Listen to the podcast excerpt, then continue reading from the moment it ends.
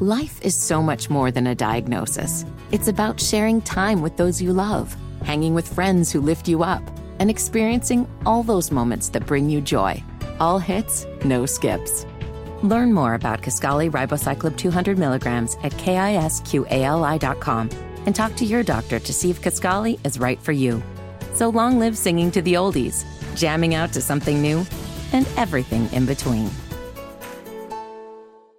Tony Katz. It's Kendall and Casey. The Amber and Nigel show. All right, well, when does your show start? Do we know? I feel like I've been promoting this for nine years now. This is the Tony Kinnett Cast on 93 WIBC. Good evening and welcome to the Tony Kinnett Cast here on 93 WIBC. I'm Tony Kinnett. It's good to be with you. A lot of interesting junk going on around the country, and it is junk. It's okay to admit that, by the way. The news this time of year is, is stinky. And here in the great Midwestern heartland state, we understand that February into March is like the dirty slush snow that usually sits at uh, outside Walmart in the parking lot. You know, like the kind that's always right next to your car when you have to get out. That that junk. Well, the first pile of that stinky, snowy sludge garbage is that uh, President Biden went down to the border and uh, tried to talk.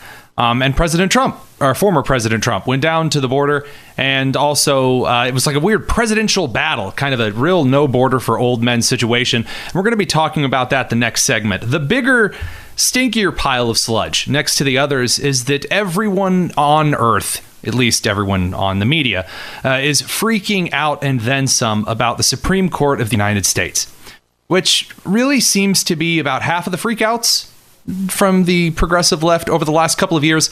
You see, the Supreme Court of the United States um, currently has an originalist majority, uh, which, according to the left, means a Christo fascist, ethno something, racist, homophobic, whatever majority. Um, anywho, the Supreme Court of the United States has agreed to listen to the appeal of former President Trump, uh, stating that he has immunity in the uh, case regarding Jack Smith, the federal case regarding uh, President Trump and documents and insurrection and ooh, just a whole big political theater trial situation. Now, many of you will remember that Jack Smith asked the Supreme Court directly to take up this appeal as quickly as possible. And uh, I don't know if you guys are also aware of, we're just full of fun facts here today on the show, but the Supreme Court of the United States has a lot of stuff to hear.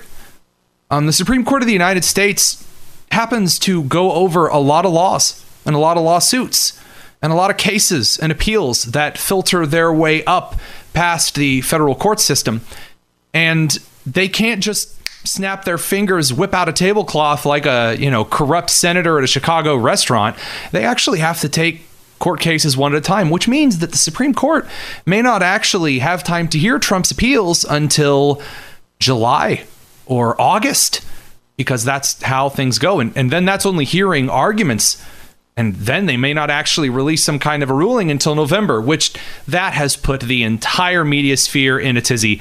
Here's uh, Rachel Maddow, uh, a bastion of, of hope, truth, and justice on MSNBC, losing her mind over the Supreme Court of the United States. When you talk about the cravenness of the court, Chris, the cravenness of the court is evident in what they are doing with the pacing here, right? Like putting this off for seven weeks, sitting on it for two weeks for no reason, obviously pushing all of the cases that they can push, pushing them to the point where uh, Trump will be standing for election before any of us have heard the verdicts in any of those cases.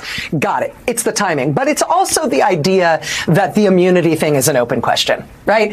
Is really presidential immunity an open question? Because what's the most famous pardon in American history?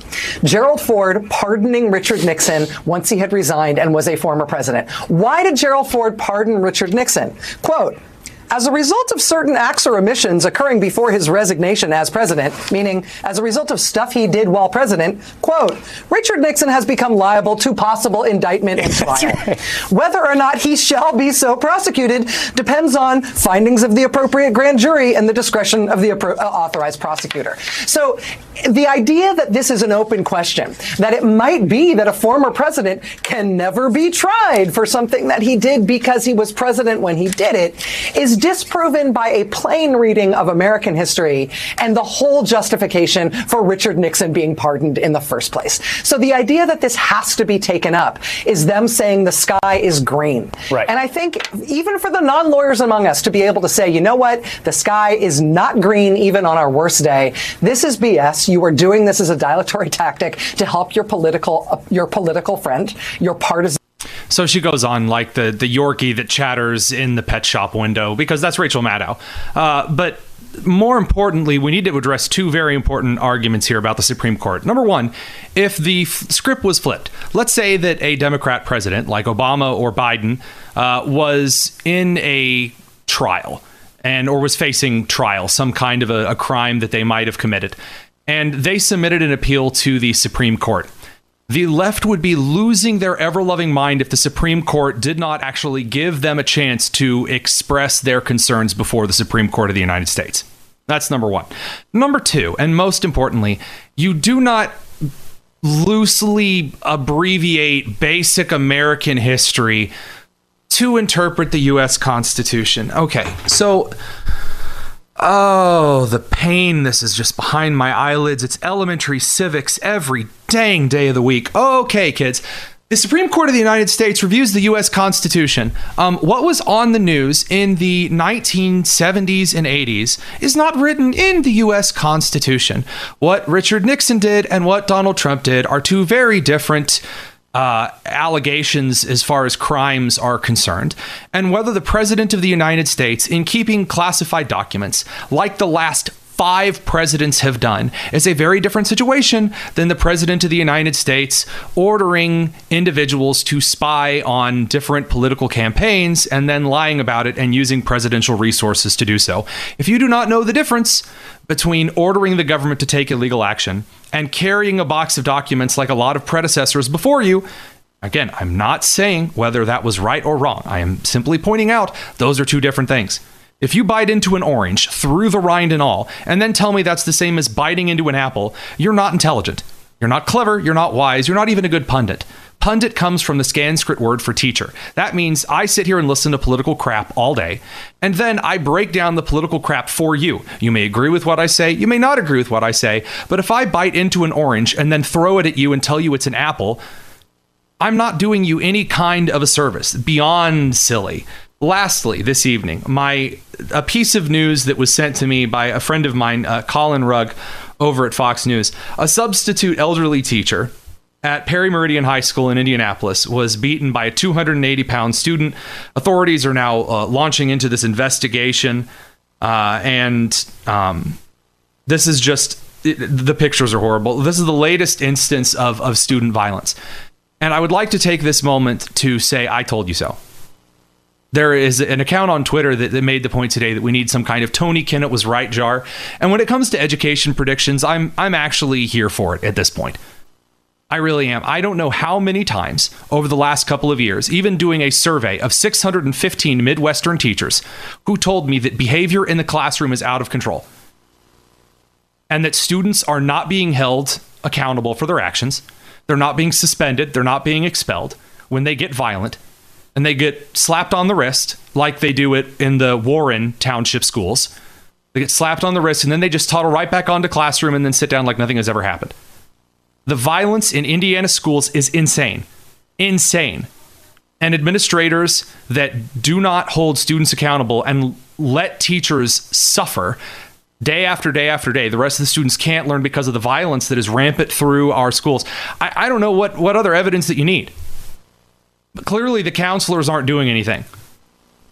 Uh, I, I, will point out that the Indianapolis Star suggested that resource officers were the problem. See, it's the, the school police officers that, that might have arrested the student for beating an old man half to death with a Chromebook. Those are the issues. But what we really need is more counselors who can, you know, come in and give the guy a hug and say, "You don't understand why you're beating the man with a Chromebook. It's probably systemic inequity." Mm-hmm.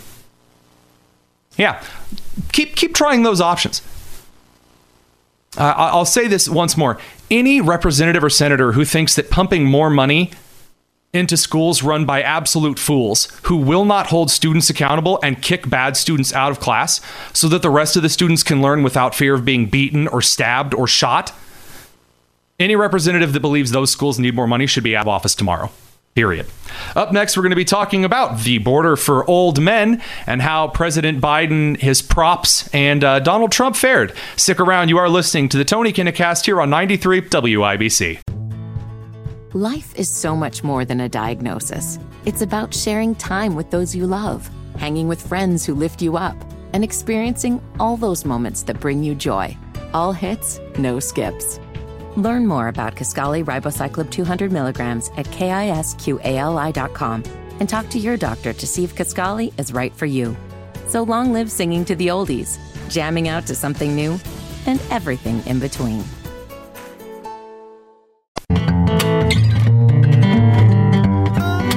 Tony Kinnett Cast on 93 WIBC. Just a curbside prophet with my hand in my pocket. Hey, hey, welcome back to the Tony Kinnett Cast here on 93 WIBC. I'm Tony Kinnett, uh, in case you probably couldn't tell.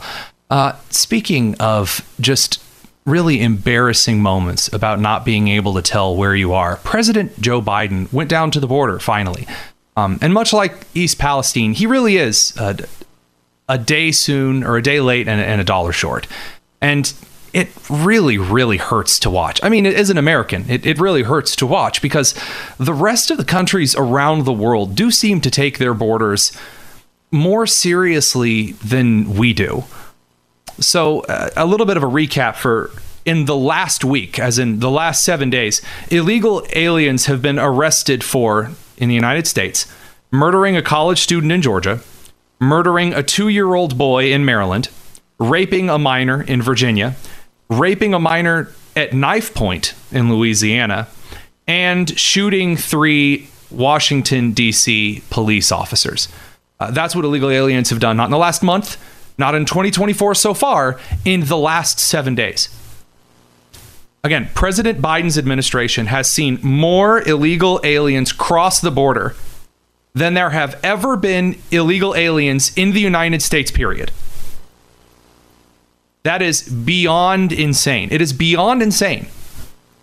The situation at the border, and he can he can finally no longer ignore it. So, uh, President Trump went down to the border. President Biden went down to the border. We're going to compare what it was like because the the rhetoric that I'm hearing right now in the media is that whenever someone calls Biden old, the progressive like busts into the room like the Kool Aid man, goes, "Oh yeah," and then says, "Well, Trump's just as old." So tell you what, Trump, Biden, both went down to the border. Both showed up, both got out of their vehicles, both walked around and talked to people. Well, sort of. And then both addressed the crowd. Let's you and me here, us us country bumpkins in Indiana. I know that uh, that that's not the word the Indianapolis Star reporter called us. We'll get to him later. Uh, but let's just for a moment, us us common Hoosier Hicks, see if we can detect a difference between former President Donald Trump and current President Joe Biden. Here is is uh, former President Trump today in Eagle Pass, Texas. Just one week ago, a beautiful 22 year old nursing student from Georgia was barbarically attacked, almost unrecognizable, while she was out on her morning run. She was a morning run. She was doing a keep herself in shape. She was a beautiful young woman. She was a great person, best nursing student there was. I spoke to her parents yesterday. They're incredible people. They're devastated beyond beyond belief. But she was beautiful, just so beautiful in so many ways, and brutally assaulted, horrifically beaten, kidnapped, and savagely murdered. The monster that charged uh, charged in the death is an illegal alien migrant who was led into our country and released into our communities by crooked Joe Biden. He's crooked. I took the name away from Hillary because she's no longer relevant, I guess. She was terrible, but he is what he is doing is just unbelievable.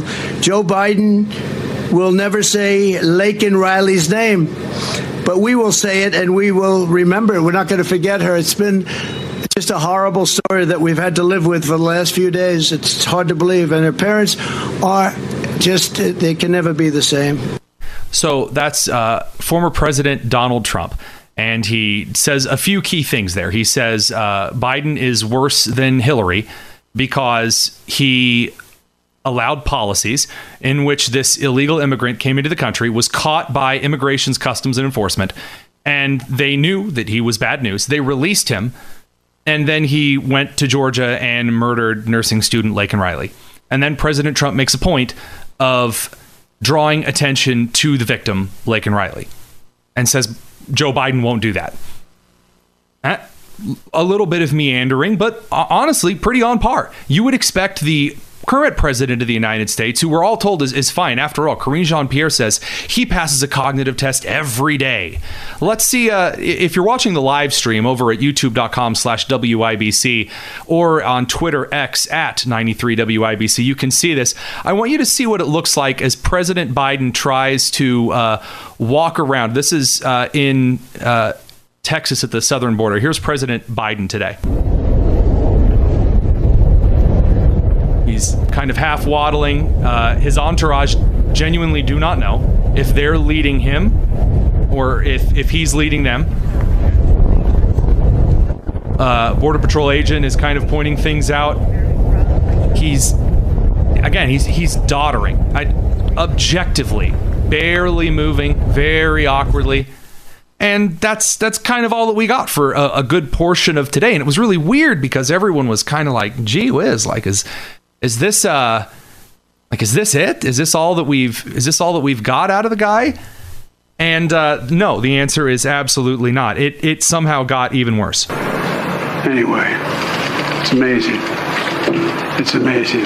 Thank you, HSI. Thank you, ERO. Sir, it's time for remarks, and um, our briefers, I invite you to our seats, and then we'll escort you this way. Mm-hmm. Okay. He's no Great idea where he is or what he's doing. She's escorting him like a nursing home nurse. Where are you from? Uh, Georgetown, Secret. Georgetown, damn girl. Everybody doesn't understand. Georgetown, every girl. Everyone's like, oh my God, look, it's the President of the United States. Oh, oh boy. What do you do with that? To, to the Democrats, when, when the American public sees those two people, what what are they supposed to do? Uh, right now, the answer is Democrats are are saying that yeah, well, Trump is is is fascist, so it's okay that Biden's old. In fact, what they're resorting to a lot of memes online are are a picture of a lot of uh, white people, and then the caption is. Well, we may be living in a fascist republic, which is an oxymoron, uh, but Biden was really old. And uh, I, I, insulting the voters worked really, really well for Hillary Clinton. Best of luck to you. Um, so the Democrats in Congress are trying a slightly different approach, and they're just going to continue try to blame Donald Trump for everything, like the mayor uh, in Georgia did. Here's Chuck Schumer. He says Donald Trump deliberately sabotaged the strong bipartisan border bill. And then Trump sabotaged a bill with new border personnel. He sabotaged a bill with improvements to asylum. He sabotaged a bill with the tools needed to bring order to the border. He thought that's the great tweet, and he sent it. And oh boy, it did not go very well. One of the reasons it didn't go very well is because Homeland Secretary Alejandro Mayorkas. You see, he has been saying for the last several years that uh, he's really proud of removing all of Trump's policies, like stay in Mexico and and restricting who can come across the border. Here's Alejandro Mayorkas in September of 2021 bragging about uh, getting rid of Trump's border policies. Um, and I'd like to understand from you what Trump era immigration policies have been banned, ended, reversed, and if any investigations are underway by you. Uh, so we have rescinded so many uh, Trump immigration policies, it would take so much time to list them. Oh, well, how about that? So, so it's Trump's fault because Trump. Uh, hold on, we, we can do this, guys. Get get out your your your chalk. Get out the X's and O's. We're going to break this one down. So, if, I, if I've got this correct, Donald Trump restricted immigration at the border because he was xenophobic. Remember that was like he was xenophobic. And then when Biden came in, he took Trump's policies down, which caused more people to come in the country, which is Trump's fault because Trump actually was mean to the immigrants, according to the mayor in Georgia. And then see, then they tried to pass a bill which brought in more agents to ferry more illegal immigrants to other places in the country. And Greg Abbott tried to close the border with razor wire. at least some passes in Texas. And then Biden said, no, you can't do that, which is also Trump's fault. And I, I, I really don't know how they're going to carry on till November. I don't. It, at this rate, the narrative is falling apart so fast because Mayorkas, again, he is the albatross around the neck of the Democrats. The longer they keep Alejandro Mayorkas, you could have Republicans and Democrats poo pooing the idea of impeaching and removing Mayorkas. But as long as he continues to run the Department of Homeland Security, as long as he continues to run the border, Biden is screwed in November. Congressional elections may be a different story, but as far as the presidential race right now, the way national polling is going, and with the international situation and the economy getting worse, not better, it is a really, really bad thing for Democrats that clips continue to be unearthed. Because remember, Karine Jean Pierre and before her, Jen Psaki, Alejandro Mayorkas and President Biden were glowing about how open the border was and how they were going to use smart policies. They were going to use drones down at the border. Well, the your smart drone policies and and Alejandro Mayorkas' weird lust for cheap labor, as he told a Senate committee, uh, that's getting Americans killed. And unfortunately for the Democrats, Americans aren't forgetting as easily as the president on his way to the stage. Up next, we're going to be talking to Daniel Buck from the Fordham Institute because don't you know there, folks? Uh, grading papers and grading tests, um, that's actually really traumatic for students. So, participation grades up next. You are listening to the Tony Kinnett Cast here on 93 WIB.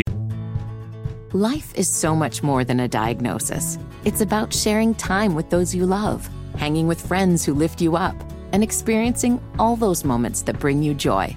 All hits, no skips. Learn more about Kisqali Ribociclib 200 milligrams at kisqali.com and talk to your doctor to see if Kisqali is right for you. So long live singing to the oldies, jamming out to something new, and everything in between. See. This is the Tony Kinnett Cast on 93 WIBC. Hey, hey, welcome back to the Tony Kinnett Cast here on 93 WIBC. Well, if you didn't know, grades are racist and they're oppressive. And uh, anytime you give a kid a grade on a test, you're actually telling them that you hate them and uh, you're dooming them to failure, which is also a grade. So, you know, kind of a catch 22 situation. Joining us is Daniel Buck uh, from the Fordham Institute, as well as the long past but loved and not forgotten chalkboard review. How's it going, man? Uh, it's going well. Thank you for that uh, introduction. Like you said, may chalkboard review rest in peace. Well, because it's certainly it, it's I actually was talking to a few of the teachers that used to write for Chalkboard Review this last week, and uh, in a couple of direct messages, they were aggravated that it seems like not even like decent grading. Like there used to be more strict grading scales, and then like we taught during like a really lax grading scale. Like there aren't even grading scales anymore. Like in, in a lot of schools, even in good formerly good schools from Chicago to Oregon. They're just completely ditching any kind of grades because all education is what? What's the alternative to grading? Vaguely participatory? Uh, just giving everyone an A. Um, I yeah, chalkboard review and the teachers that so many teachers um, complain about the idiotic ideas that pass as wisdom in education. Uh, I read an article recently that was arguing that giving a kid a bad grade is potentially traumatizing. Traumatizing, right? Traumatizing is wit- witnessing your friend being murdered or assaulted. That's traumatizing going yeah. to war. Getting have- a bad getting a bad grade is just a little bit of dose of shame and encouragement.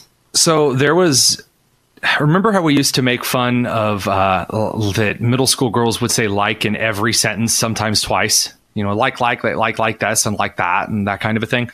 Trauma has become the new word that like people say all the time, constantly. Everything's trauma. Oh, it's so traumatic. It's trauma. It's triggering trauma, and it lasts forever. It's terrible. Um, that kind of silliness manifesting in grading. I just I don't know it. Uh, the, more I the more I think about these kinds of things, the more I am just depressed at the state of public education. Because even when I was in the classroom, and you were in the classroom, um, I don't know if you ever had any situations in which you were told that you couldn't fail a student. I, even at my small rural Indiana school that I began teaching at, there was a student who should not pass on to the next grade because she had no proficiency in reading or math or science or history or anything else. And they said, well, we, you, know, got to keep them you know with their with their friends after all that's what school's really about and if you keep keep her here in the sixth grade then like who knows what'll happen uh, did you ever get that kind of lecture from an administrator Yes, uh, I had several tense conversations with administrators before about holding kids back. The they always were tense, right? Because yeah. you were told how mean you were, and you were just like, uh, "No, they can't move on." the big trend right now, and it's it's this popular fad that districts across the country are adopting, where you cannot give a kid below a fifty percent. Yeah, I heard they about turn this. In nothing. They could get every question wrong on a math test, where there's clear, clear right or wrong, and the lowest grade you can give these kids is fifty percent. It's ridiculous. I was told at Lawrence North in Indianapolis that I wasn't supposed to give below a certain percentage during the, the pandemic and that I wasn't allowed to grade in, in certain ways. And I just did what I wanted anyway because uh, I'm not a liar. And uh, if the kid got a zero, guess what? You're getting a zero. You're not getting an incomplete. You're not getting the letter I on your report card. That's stupidness. You didn't do it. Part of the assignment is getting it done on time. I yeah. imagine telling your your employer or the IRS or your um, landlord. Landlord. Oh, yeah, I just I'm going to turn it in late, and you still have to accept it. I I, I gave you fifty dollars. It's like rent is like twelve hundred dollars a month here. But I gave you fifty. Don't I get to stay a little while? no. Um, we're oh, it, it, I, we're on with Daniel Buck from the Fordham Institute talking about the new progressive education policy of uh, not giving kids grades because that's traumatic. I went against, like you, uh, one of my administrator's wishes and just stopped accepting late work. I said to my students one day, I'm tired of you coming up and asking me for late work and turning things in a month after the time. You're not going to learn it because you're just rushing to get this stuff done after the fact. And I said, I am not accepting late work. If you do not give it to me on time, you get a zero. Of course, you know, if something happens, family emergency, obviously there are exceptions to those kinds of things. You know what kids miraculously started doing? Turning in their work. They all Whoa. got it done on time. All of these excuses that we make for kids about why they can't get it done on time, it's all bogus. If you yeah. hold kids to a high standard, they're going to meet it. It's really that simple. It really is. And again, there is a part of education that is learning the ancillary skills that go along with a subject. It just is. Uh, just because you're in math class doesn't mean you're not learning other skills in relation to the math curriculum. And one of the things that truly frustrates me is when we get ready to pass a kid to the next grade, a grade which every single subject has stricter standards, has more difficult content and also asks you to apply that in more advanced ways. And we've just confirmed, based on the kid's report card this year, that he or she is unfit to go to that next grade. Don't you think it would be cruel? Imagine, again, just just for a moment, imagine that uh, my child she's she's learning how to uh, put blocks together. And because I've seen that she's learning how to put some blocks together, tomorrow I drop her off at a masonry job site and I hand her a trowel and say, "All right, get to work. You know, see you at four. D- does no one see the issue with that anymore? It, I, I, don't. I'm. I, what am I missing here? Help me out, because usually this is the time where you can actually tell me what the, the libs are thinking. What am I missing? Do they think that like mitosis one day magically the kid in seventh grade is going to learn what they learned in sixth grade? What's what's the reasoning? Uh, the term that you'll hear is catastrophic failure where if you get a kid if you give a kid an F, they're just going to give up. Um, they're so fragile that they can't handle getting a bad grade. And again, experience tells me the exact opposite. I gave a kid a bad grade on his essay once because he slacked off. You know what he did the next time? He asked me for advice and feedback and came in during lunch and recess to make sure he was doing well. Um, they treat children like they're snowflakes. And then what do we get when these children become adults? snowflakes that can't handle life or you know getting to work on time or any of these kinds of things And that's true. But one, the, the question that I, I kind of want answered here is not what they call the consequences of grading. Honestly, and I, I mean this genuinely, what do progressives think that you, you have a kid who doesn't know the sixth grade material? You pass them on to the seventh grade class. What do they think is going to happen? Like, do they believe that the student is just going to pick up sixth grade as they go? I that's the part that always puts me at a loss because this is common sense to people who've actually done an honest day's work in the classroom. What's the logic behind moving the kid forward? Is it just avoiding catastrophic failure? No, I think if you want the real progressive answer to that, I mean, they would say the idea that there is anything that we should learn is in itself oppressive. Kids come to school with all sorts of knowledge of their surrounding, they got street smarts. Um, that we would expect them to learn history or science. This is all of us just imposing our Western ways on them.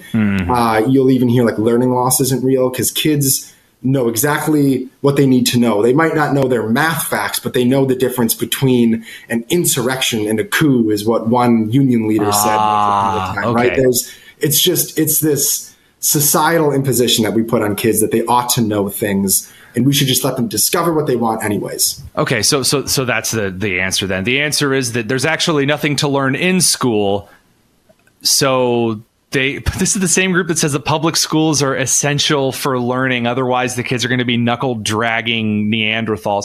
The the amount of doubling back and just pretending that things do not exist the whistling past the graveyard that occurs in our education system it bewilders me. I, I had uh, there was a special education teacher at, at uh, Knightstown, the school that I taught at the first year, and she had like half of our sixth grade class was in her special education class.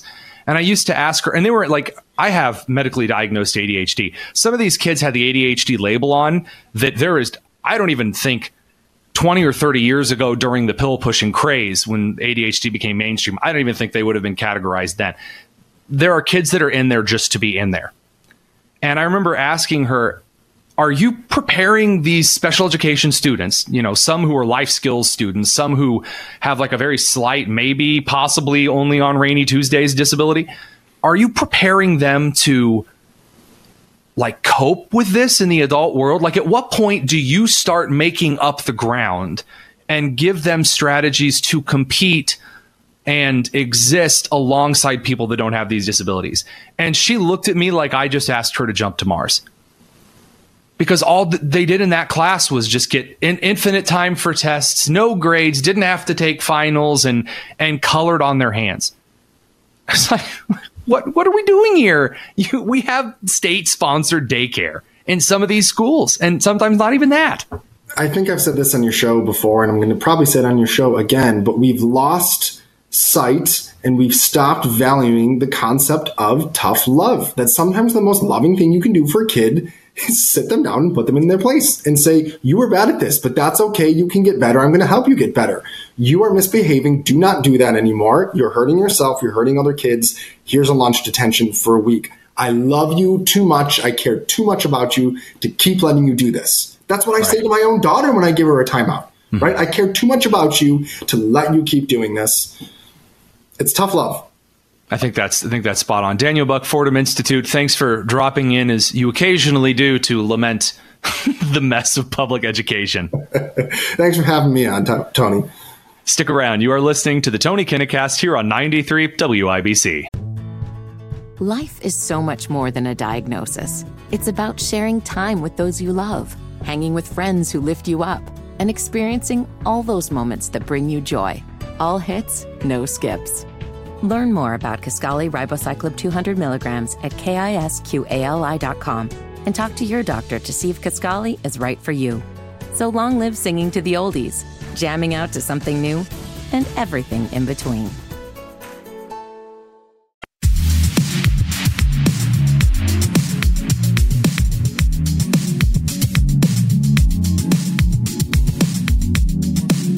It's the Tony Kinnett Cast on 93 WIBC.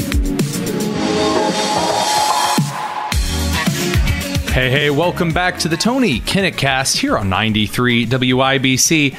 The Indianapolis Star, the regional newspaper for the state of Indiana, it's not it's not doing too hot lately. And one of the reasons that it's not doing too hot, in fact, the main reason that it's not doing hot is because its journalists are garbage and hot trash, um, a, serving of disappointment. So, the, the latest example in a very long, way too long of a line of examples comes from John Tuohy.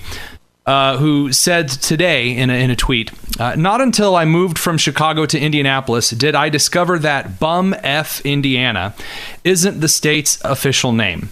Now I'm wondering if it shouldn't be, he said, griping because it doesn't look like the Indiana legislature is going to build a really useless and expensive blue bus line. Oh, but wait, there's more. Gregg Doyel, the sports columnist, uh, was whining uh, just the other day, that would be yesterday, um, that history won't be kind on this decision. He's talking about again the fact that the federal courts have upheld upheld Indiana's law on uh, forbidding kids from accessing hormonal experiments and um, gender affirming surgery, and this is really the key reason why. Uh, when your sports columnist and uh, reporters start giving you political commentary um, that's unasked for and don't actually report the news or report sports well, uh, it turns out people aren't paying for your paper anymore. And that's why if you go over to Facebook and you find an Indy Star advertisement that will offer you uh, a whole year or maybe six months of the Indy Star for just a dollar, please, please subscribe, just one dollar. And it, it's just, the comments are just full of people laughing. So we're going to play a quick game here called What I Would Rather Spend a Dollar On Than the Indianapolis Star. Allison, are you out there? Hello, hello. I asked you to find some great things here at the end of the show that you would spend a dollar on. Is there anything out there left that you can still find for a dollar? Uh, so, unfortunately, the list is a little shorter than usual. But first thing, a Polar Pop, one of those big uh, drinks from yeah, one of the station. yeah. Okay, that's a really good one. Um, I, well, my first one's going to be really lame. I, dental floss is is still under a dollar. It's you needed. can still get dental floss. It is it is it is needed. What what else you got? Uh, a cup of noodles. Ah, the old cup of noodles. I'll, I'll one up you on the food there. Apparently, Jack in the Box still does two tacos for 99 cents. I'm hey, that's now that's a winner. Have you ever eaten a Jack one. in the Box? I haven't had their tacos, and I did not know about this deal, but now I'm going to. I'm a little, I'm a little suspicious, uh, and I, I, I'm, I'm worried. Uh, so what, the other one that I saw that I was kind of shocked. Um, there is an Italian wafer company called Badaccio, and they have an entire box of vanilla wafers you can get on Amazon right now for a dollar, and they arrive overnight. And it's actually like about seven ounces of wafers, which is, is not bad, not bad at all for sandwich cookies. I just love this food trend you're going on. I know. I'm going to steer clear of the Act 2 butter popcorn. And uh, we're going to end on, on something positive. You can still buy a pack of Bic ballpoint pens for under a dollar. It comes with 10 of them. 10 ballpoint pens for a dollar. You too could have something that valuable. Did you find anything else under dollar or are we, are we running dry? Uh, the last thing I thought of was uh, one of those $1 lottery tickets. Ah, see, there you go. Then you have a chance of actually getting something good. Yeah, there you That's go. not bad. Yeah. Also, just for kicks and giggles, an actual strawberry tube of chapstick brand chapstick is also still just one dollar. And look, the chapstick will last you more than six months. It will. Now you'll probably lose it because I, I'm pretty sure I've never kept a tube of chapstick longer than a week and a half, and then it goes into that void where like all of my left socks go.